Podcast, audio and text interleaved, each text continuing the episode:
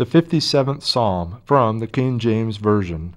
Be merciful unto me, O God, be merciful unto me, for my soul trusteth in thee. Yea, in the shadow of thy wings will I make my refuge, until these calamities be overpast. I will cry unto God most high, unto God that performeth all things for me. He shall send from heaven and save me from the reproach of him that would swallow me up.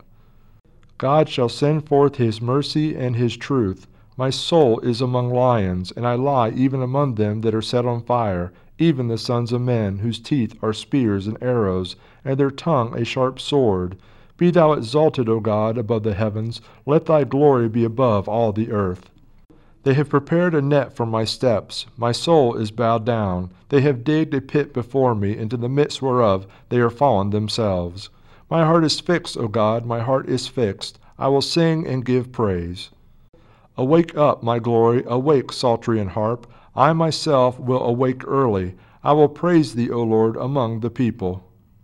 I will sing unto thee among the nations, for thy mercy is great unto the heavens, and thy truth unto the clouds.